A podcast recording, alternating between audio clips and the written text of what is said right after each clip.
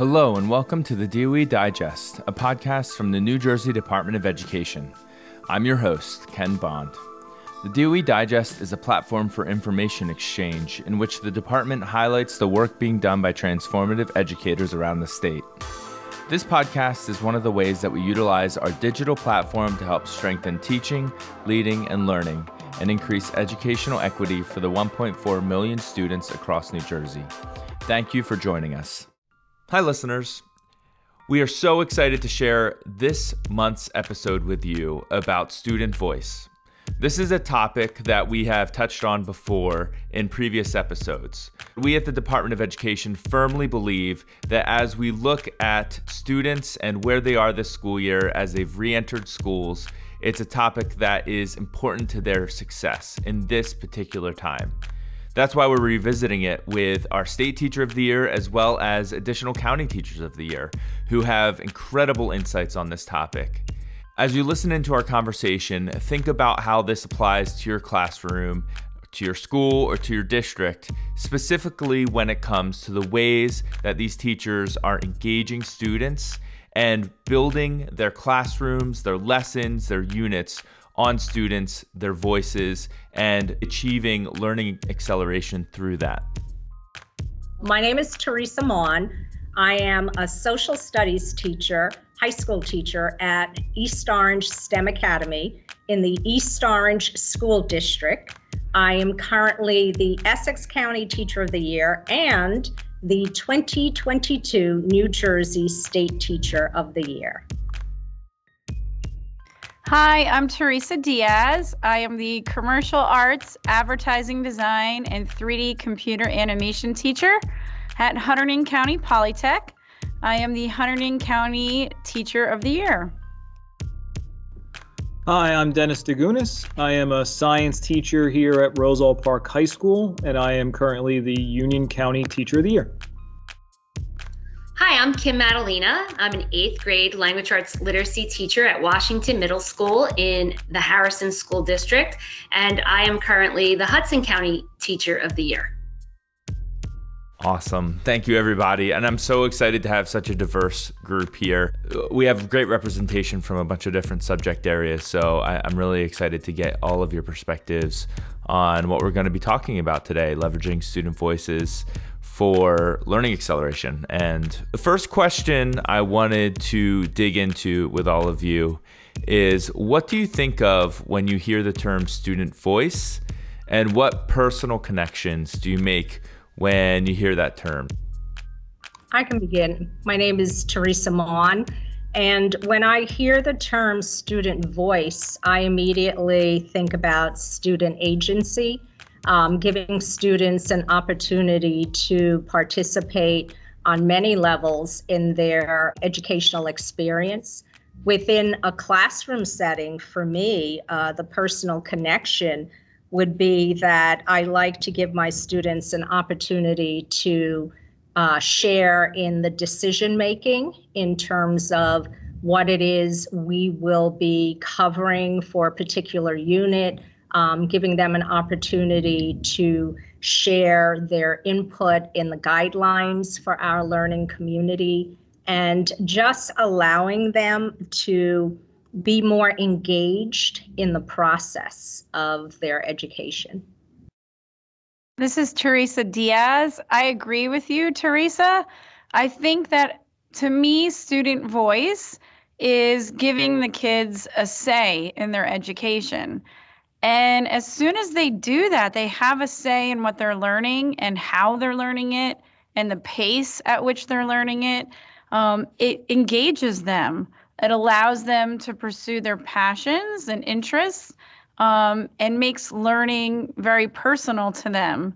And it's a, I've noticed a very big difference in their engagement and enthusiasm for their projects when they have a choice in what it is they're learning. Hi, this is Kim Madalena in a classroom that I really believe belongs to them as much as it belongs to me. I want my students to feel valued, and I believe that student choice does that. It's great also for students who may be struggling or feel like they don't fit in, and I see that often in a middle school setting because oftentimes when they share their feelings, their beliefs, their cultural values, they find that other students are feeling the same way as them. So I think that when they are able to make change because of their voice, it's, you know, an even greater feeling for them and myself as a teacher. Hi, this is Dennis Dagunas. I think with with being a science teacher, teaching science through student inquiry, problem-based projects, uh, and providing the students a choice lends itself to creating an environment where the students' voices are heard. Uh, my students are always researching, collaborating in groups, sharing information out to class during our, our inquiry-based lessons. Uh, in my classroom, the students have choice as well, how they want to demonstrate their knowledge of a concept. In my project, students have the ability to demonstrate their, their knowledge any way they choose. Uh, I could have 20 kids in a classroom, and when it comes to that final assessment, I give the kids choice. I allow them to show me they understand the project or the concept by drawing something or coding or creating a video or some kids just like to creative uh, write creatively i feel when the kids are allowed to display their knowledge in a medium that they are comfortable with they're able to go above and beyond and actually enjoy the task at hand uh, you know not every kid likes science so i'm always trying to give those kids a little bit of passion for science. And i feel like when they're given the choice to play in a medium they enjoy they usually thrive. If I, this is Teresa Mon, if I can add something else in terms of being a social studies teacher, um, one of the areas that we really emphasize is having our students recognize that they can use their voice as change agents. And so whenever students can impact policy, it's always, you know, a very great, um, authentic experience for them. So this idea of student voice at a school level or at a district level would mean that we allow students, we give them the power, we empower them to perhaps be a uh, voting member of uh, different school boards, or as Kim said earlier, to use their positions on student councils to actually influence decision making within the school. And so, for us as social studies teachers, this is what we want. We are built around that concept of activism and change agents. And that's what student voice brings to the table. This is Teresa Diaz. Yeah, following up, Teresa, on the activism, my students right now are working on a PSA project. So they're creating public service announcements. And of course, being in art, a lot of what they do is their personal expression. But this project, especially, it allows them to choose what topic they want to communicate to the uh, community at large, to the school. And it's amazing how personal they get when they are making their pr- presentations at the end of this PSA project because they all come from a place where the topic is completely open, but they're choosing what's important to them and what they wish others would understand about them so that they create this sense of community of oh i'm not alone you know or maybe you've misunderstood you know this action about me or this lifestyle that i have or this cultural whatever it may be.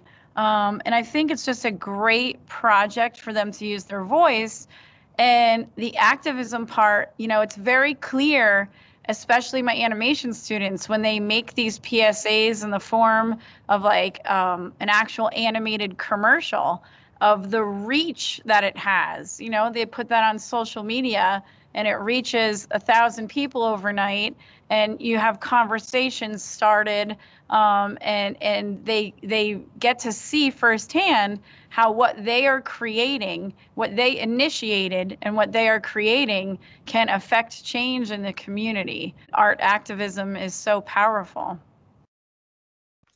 Hi, this is Kim Madalena, and I just wanted to touch upon a little bit of what Dennis had said and Teresa uh, Diaz said about the choices in projects. In my classroom, it's not uncommon to see anywhere from 10 to 14 different choices that students could make in terms of a final project for a novel that we've read. And I do try to come up with some ideas to help them along the way, focusing on multiple intelligence because I know that not every student, you know, learns the same exact way.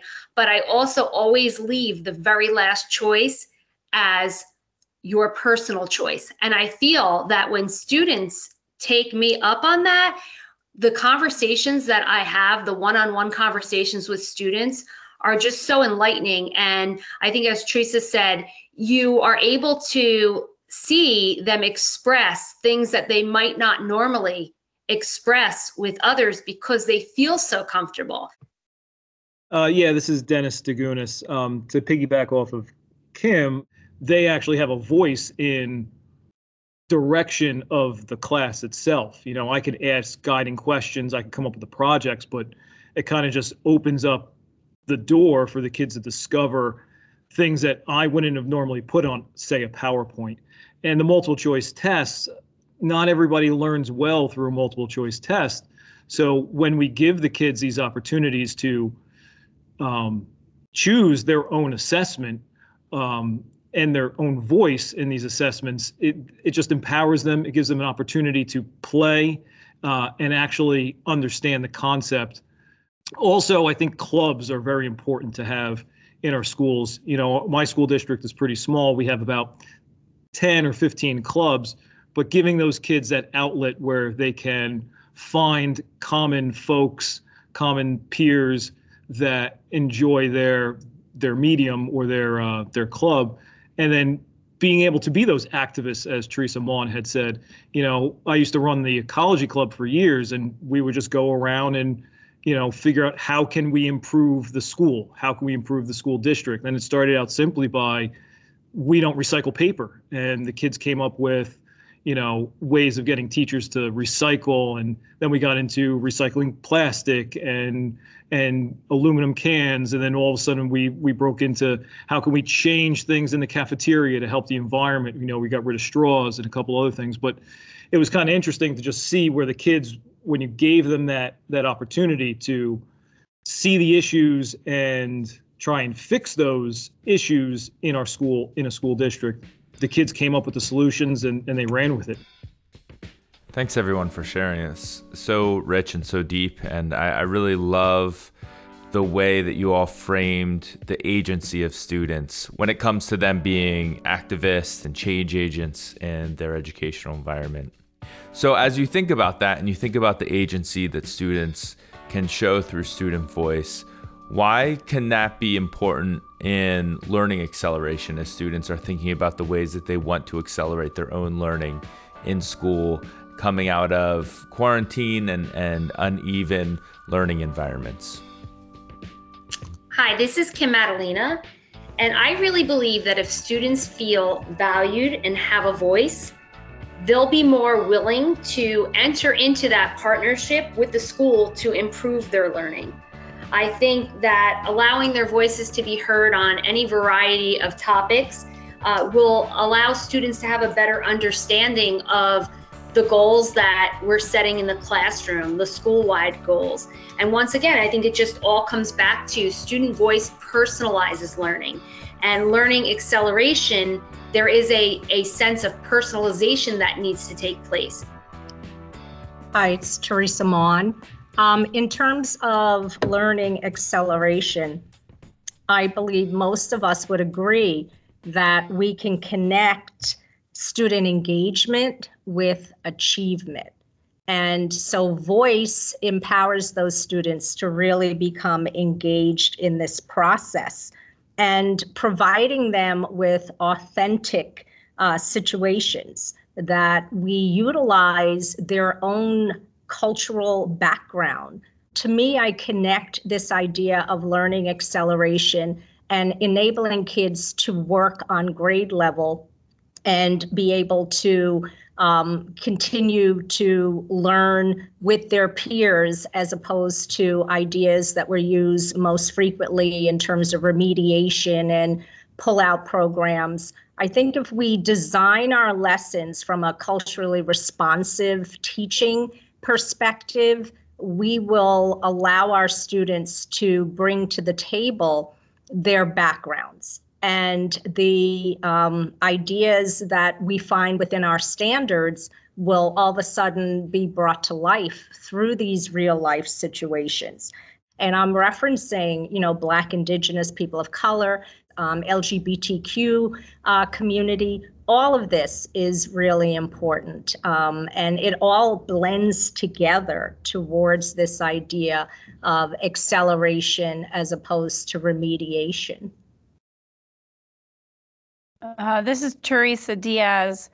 Yes, Teresa, I mean, I completely agree that as soon as the students have voice, they're going to be engaged and that drives their passion, especially in my field.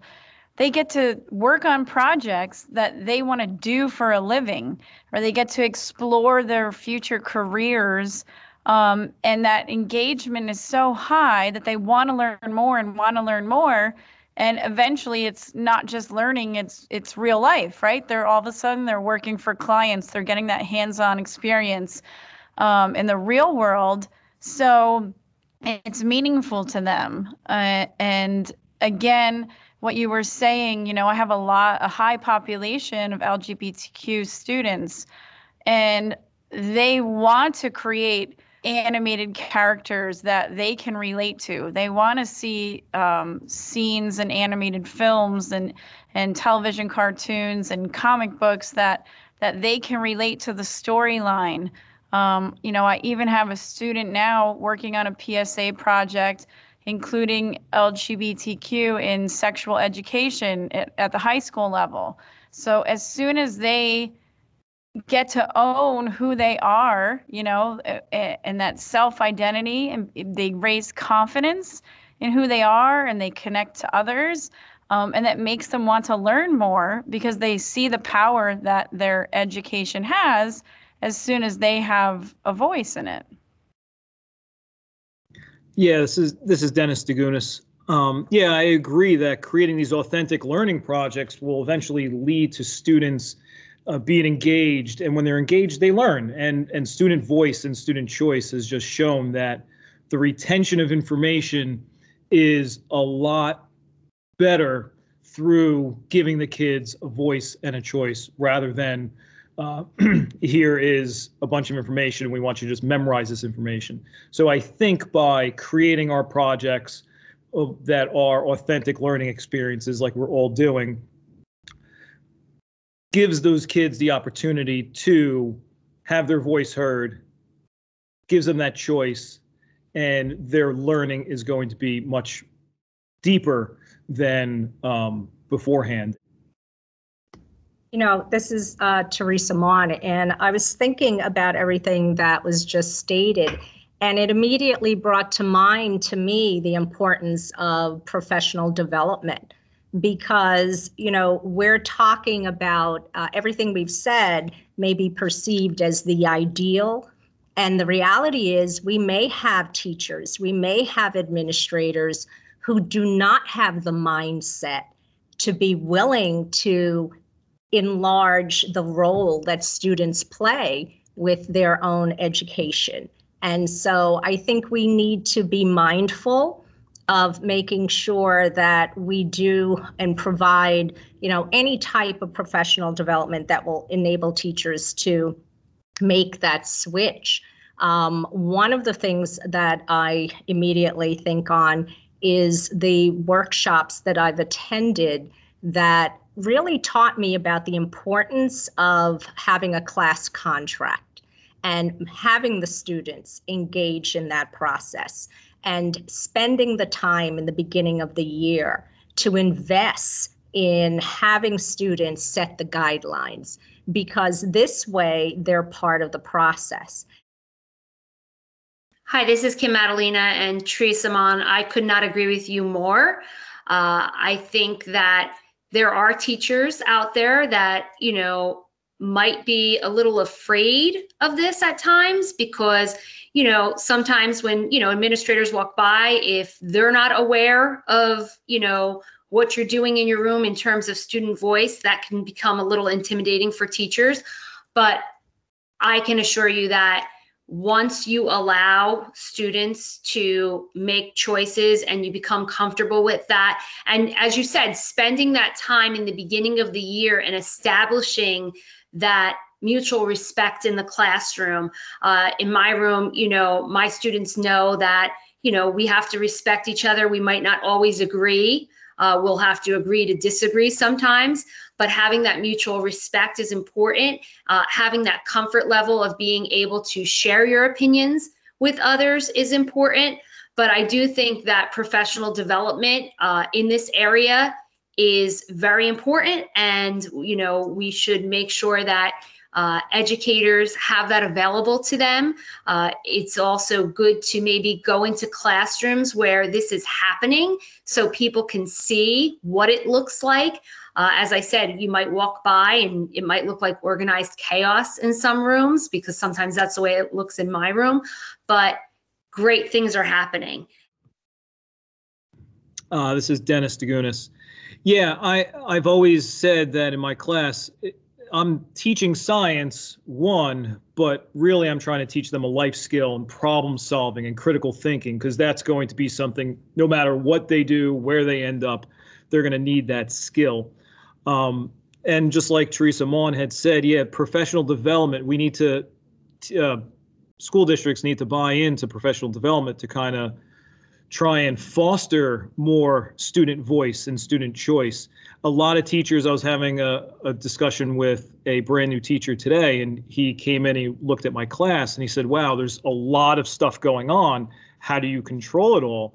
And like you just said, Kim, yeah, it almost looks like organized chaos. But as long as you understand what's going on and you have an idea of what the kids need to be working on and what they're working on, you know the learning is happening because the kids are engaged. This is uh, teresa mon. And dennis i couldn't agree with you more.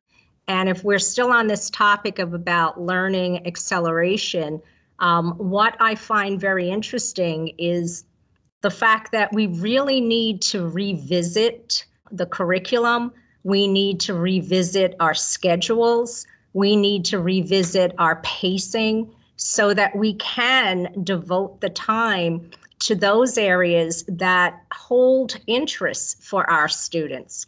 And we can't just be locked into the traditional uh, pacing guidelines because we want to provide our kids, as Dennis mentioned earlier, with more than just, and Kim, more than just, you know, rote memorization more than just um, understanding from a social studies perspective uh, timelines. We really want to give them a deeper understanding of how what we're presenting, what we're all engaging in the work within our learning community, our classroom. We want them to understand how that transfers into what they will experience once they leave our classroom. Man, these insights are so awesome, and I love this this idea of slowing it down so that students can truly understand topics and subjects and maybe catch up on some of the things that they missed to be able to move forward at a faster pace uh, in the future once they're able to really be able to understand those concepts and dig into them in ways that make sense for them and that engage them uh, on their level in, in the ways that they find meaningful. So this was this was really great. Thank you so much to everyone who took part in this episode. Thank you to my amazing guest. Thank you to the Office of Educator Evaluation for helping set up this episode. And as always, thank you to Elizabeth Thomas for transcribing this so that it can be accessible to all. I'd like to invite you to join us for our December 21st, 2021 hashtag NJEdPartners Twitter chat, where we'll be talking about this subject and engaging with you all as a statewide professional learning community. We look forward to continuing to connect and engage with you about educating the 1.4 million students around the state and hope to talk to you on the hashtag NJEdPartners third Tuesday Twitter chat. You can subscribe to the podcast channel for DOE Digest through your iPhone in the Apple Podcast app or wherever else you listen to podcasts so that you can get new episodes when they are released. Also, please leave us a review through the Apple Podcast app on your iPhone. It is the best way to help new listeners find us. Neither the New Jersey Department of Education nor its officers, employees, or agents specifically endorse, recommend, or favor views expressed by those interviewed. Discussion of resources are not endorsements. Thanks so much for listening.